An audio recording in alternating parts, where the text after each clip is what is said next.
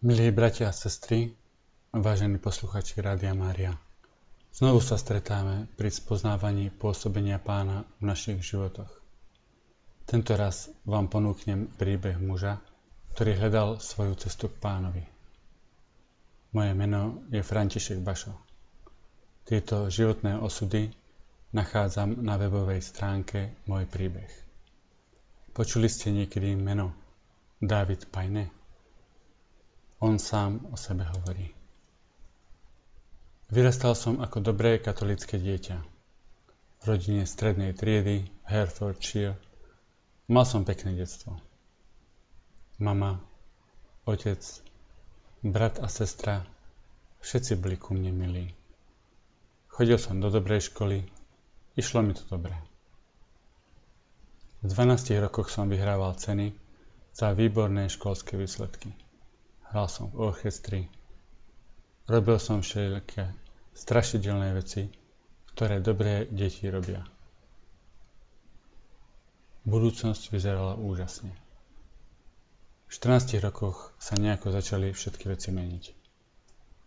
Je to zraniteľný čas v živote mnohých ľudí. Začal som ísť mimo kolají. Keď sa pozerám späť, myslím si, že počas puberty som začal zažívať pocit prázdnoty. Bolo to, akoby hlboká neistota vstúpila do môjho života. Skúšal som nájsť niečo, čo mi umožní cítiť sa väčším, lepším, alebo mi dá nejaký pocit dôležitosti. Začal som sa stretávať so zlými chalami v škole. Začalo to iba tým, že sme fajčievali malými krádežami v obchodoch, vandalizmom. Hnal som sa do nebezpečných situácií. Hľadal som, do čoho môžem kopnúť a zažiť vzrušenie. Pravidelne som sa hrozne opíjal s chalami v dedine. A potom som objavil ženy. Keď som mal 15 rokov, odhodil som svoje panictvo a začal som spávať so ženami. Menil som školy potom, čo som sa dostával do problémov. Dostával som sa do bojov, mal som kopu podobných zlých skúseností.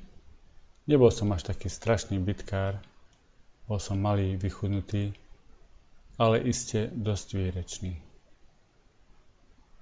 Jedného dňa prišiel chalan s rezbárským nožom a povedal – Teraz je rad na tebe. Myslel to vážne. Skutočný psychopat. Išiel som za riaditeľom a povedal som mu, musíte ma z tejto školy dostať preč.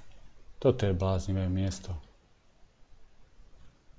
Namiesto toho, aby sa mi dostalo porozumenia, dostal som sa do hrozných problémov. Moji rodičia boli predvolaní, učitelia im referovali všetky tie veci, čo som robil krádeže v obchode, fajčenie, neospravedlnené absencie v škole. Nechápal som, ako vedia, že robím tieto veci. Moji nahnevaní rodičia ma zobrali z tohto miesta. Dali ma do katolíckej štátnej školy. Zrazu, keď som mal 15 rokov, som sa ocitol medzi všetkými tými chytrými vrstovníkmi, ktorí hrali rugby, boli extrémne sebavedomí. Cítil som sa zúfalo neistý. Potreboval som identitu.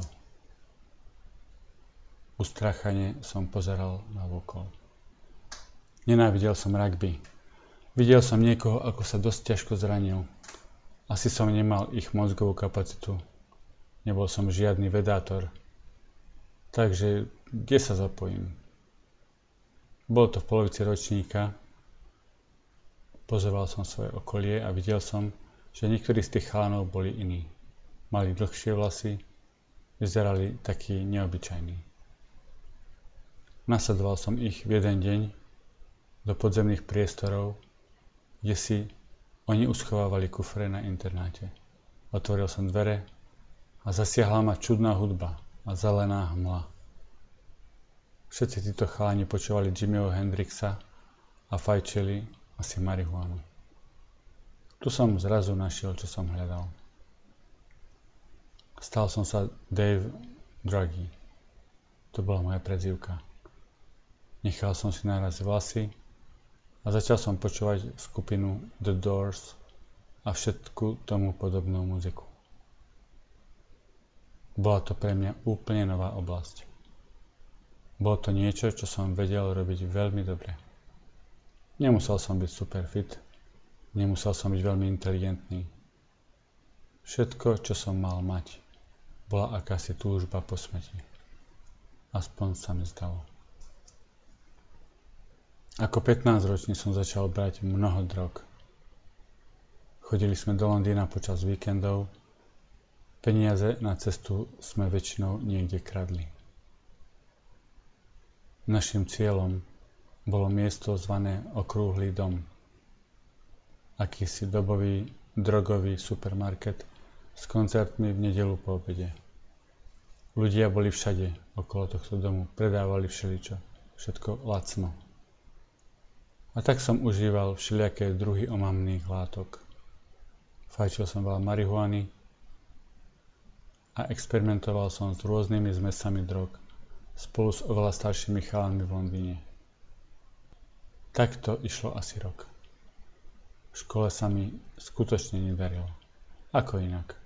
Začal som nenávidieť školu, prácu, nenávidieť rodičov, autority. Chcel som len žiť podľa seba, podľa citov a zmyslov, ako hippies. Jeden víkend som bol pod vplyvom veľmi silnej látky s názvom Mandrax. Bol som úplne mimo, zbytý, nerozpoznateľný. Dnes už túto drogu nerobia. Zostal som trčať doma. Moji rodičia mali samozrejme podozrenie, že beriem drogy. Bol z toho veľký krik. Zavreli ma v dome, ale moji priatelia sa o mňa starali a posielali mi drogy poštou. Potom som skúsil začať opäť študovať na strednej škole. Presvedčil som rodičov, že som sa zmenil. Že spravím všetky skúšky a usporiadám si život. Išiel som do miestnej školy, a samozrejme hneď som sa dal dokopy s chalami, ktorí fajčili marihuanu a požívali iné omamné látky. Stal som sa tajomníkom klubu. Mal som organizovať rokové koncerty. Všetko bolo veľmi vzrušujúce. A potom sa stalo niečo veľmi dôležité. Bolo to v roku 1976 čo bol veľmi osobitný rok pre mladých ľudí v tejto krajine. Objavil sa chlapík s menom Johnny Rotten a prišla na svet pieseň Anarchia v Spojenom kráľovstve. Patrilo to všetko k štýlu punk rock a bol to skutočný adrenalinový zhon a zrušenie. Moje vlasy sa skrátili, Muzika sa stala hlasnejšou a drogy tvrdšími. Mal som zase zábavu na ďalší rok. Moji rodičia sa už ani nečudovali. Veľa sa hádali.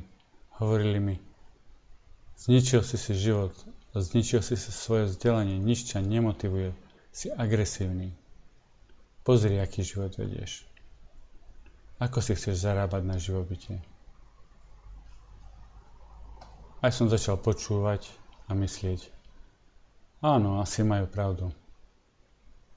Ale čo s tým? Nevidel som žiadnu jasnú cestu. No v tomto všetkom sa zjavila mladá žena menom Ruth. Bola to krásavica. Bola sestrou môjho priateľa zo školy. Každý ju mal rád. Na moje prekvapenie sa mi zdalo, že sa jej páčim. Bola to vážna vec. Zdalo sa, že ma niečo postavilo na nohy. Začali sme veľmi hlboký, vášnivý, sexuálny vzťah.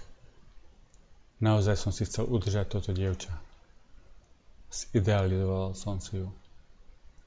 Samozrejme nechcela za frajera punk rokového chalana, ktorý žil mimo reality. Tak som postupne prestal s ťažkými drogami aj s ostatnými drogami.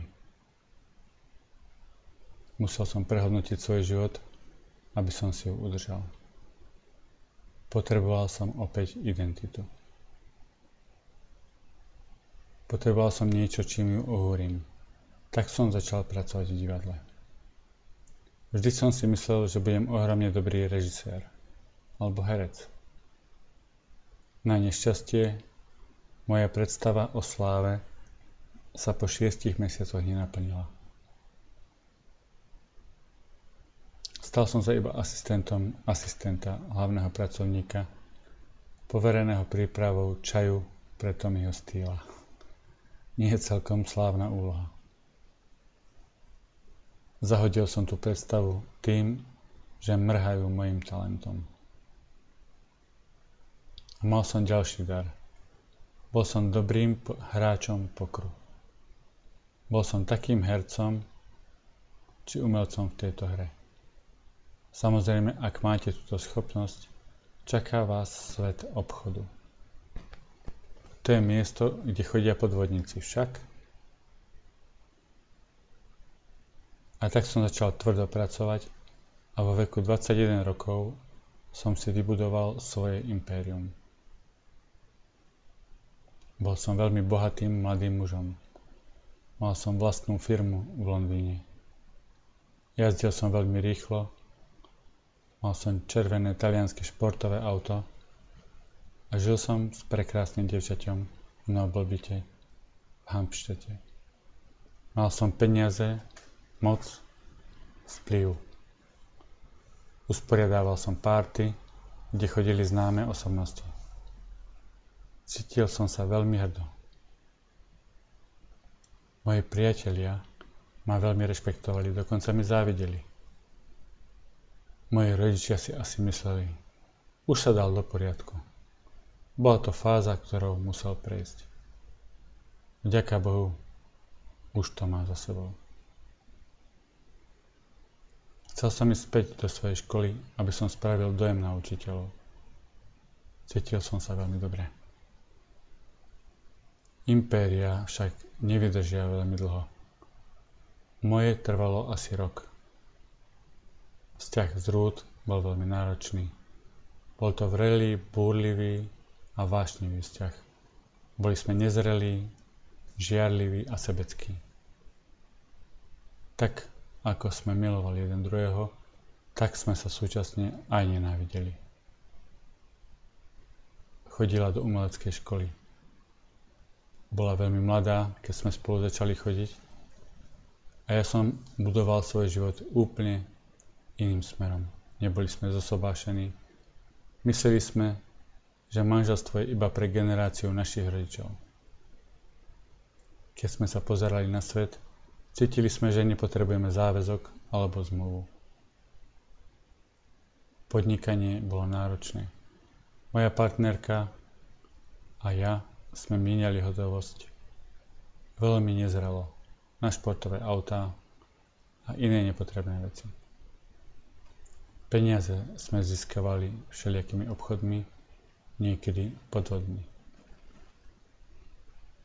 Margaret Thatcherová vrazila svoje pazúry do ekonomiky a tak sme sa začali dostávať do veľkých dlhov. Bol som pod ohromným tlakom. A to som mal len 22 rokov. Na jednej strane zlé manželstvo, ktoré vlastne ani manželstvom nebolo, a na druhej strane tlak bankrotu v podnikaní. A ešte horšie, prázdnota. Tá bola stále hlavným znakom v mojom živote. Išlo práve o tú prázdnotu, ktorú som zakúsil ako dieťa a snažil som sa zaplňať drogami, rokom, sexom, divadlom a potom podnikaním. Jedného deň, dňa prišlo k tomu, čo bolo nevyhnutné. Moje impérium sa zrútilo. Vrátil som sa domov zo zahraničnej cesty a zistil som, že moje dievča si začalo vzťah s jedným mojim priateľom. Bola mi neverná. Bolo to 6 rokov môjho života. Všetko som si vybudoval okolo tejto ženy. Bola hnacou silou môjho života a zrazu sa to skončilo. Cítil som sa úplne zradený a zničený.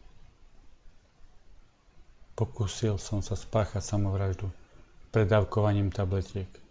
Nepodarilo sa mi. Pamätám si, ako som po dvoch dňoch sa zobudil a nevedel som nájsť jeden dôvod, pre ktorý by som mal vstať z postele. Vyskúšal som peniaze, vyskúšal som romantiku. Bol som zradený. Nič nefungovalo. Tak to išlo asi rok alebo dva.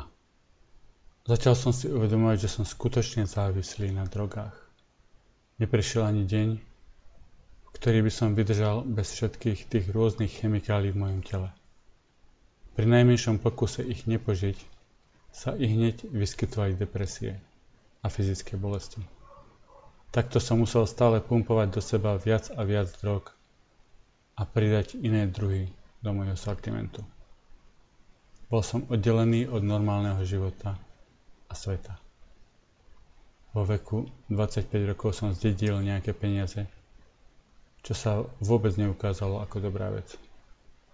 Kúpil som staré športové auto a zvyšok utratil na kokain. Bol som nebezpečný muž, ktorému sa bolo treba vyhýbať. Speed začal degenerovať moje telo. Bol som neuveriteľne chudý. Moja mysel bola na kúsky kvôli, kvôli LSD. Moje obličky kričali po nočných dávkach sulfátov. Musel som kvôli tomu brať lieky proti bolesti. Vrátil som sa späť k heroínu a morfínu natlmenie bolesti následkom použitia amfetamínov. V 25 rokoch veci vyzerali so mnou veľmi pochmúrne. Mladý muž, vychovaný v milujúcej kresťanskej rodine, kde dostal všetko potrebné, zomieral na severe Londýna v biede, hneve, bolesti a zatrpknutosti. Vedel som, že buď skončím vo vezení, alebo v psychiatrickom ústave. Počas tohto času moja mama, ktorá bola katolíčkou, prechádzala istým druhom podivnej náboženskej skúsenosti. Stále chodila do kostola, ja som celkom nerozumel. Vždy, keď som jej zatelefonoval, mi hovorila, že nejako zažila moc Boha. Veľmi zvláštne. Potom začala hovoriť o Ježišovi. Ako ma môže oslobodiť z väzenia, v ktorom žijem. Myslel som si, že je úplne zbláznená, čudná. Myšlienka, že by som šiel do kostola ako drogovo závislý, hovoriac potrebujem pomoc, sa mi zdala šialená. Myslel som si, že ľudia by kričali, utekali preč. Bol to kostol, ktorý som opustil, keď som mal 15 rokov lebo som sa domnieval, že je nudný. Boh, ak existuje, je úplne irrelevantná vec. Boh bol, ale niekde mimo. A najvyššie, čo pre mňa vlastne urobil. Moja mama mi stále hovorila o Ježišovi, ktorý je živý. Ja som si myslel, že berie LSD. Bolo to také čudné. Keď som chodil domov požičať si peniaze a nájsť sa, Vždy mi dala nejakú kresťanskú knihu. Všetka tá literatúra bola v jednej kope v mojej izbe. Bez toho, aby som si prečítal čo len jednu stranu. Priatelia sa mi smiali. Zvykli sme trhať obaly z tých kníh a robiť si z nich filtre pre naše jointy. Jedného dňa, pamätám si, bol to daždivý deň, doš- došli drogy, nemal som čo robiť. Iba som zhrabol jednu z tých kníh. Na prednej strane obalu bol vyskakovací nôž a ja som vo svojej paranoji tiež zvykol nosiť nôž. Kniha sa volala Utekaj, dieťa, utekaj. Napísal ho Nicky Cruz.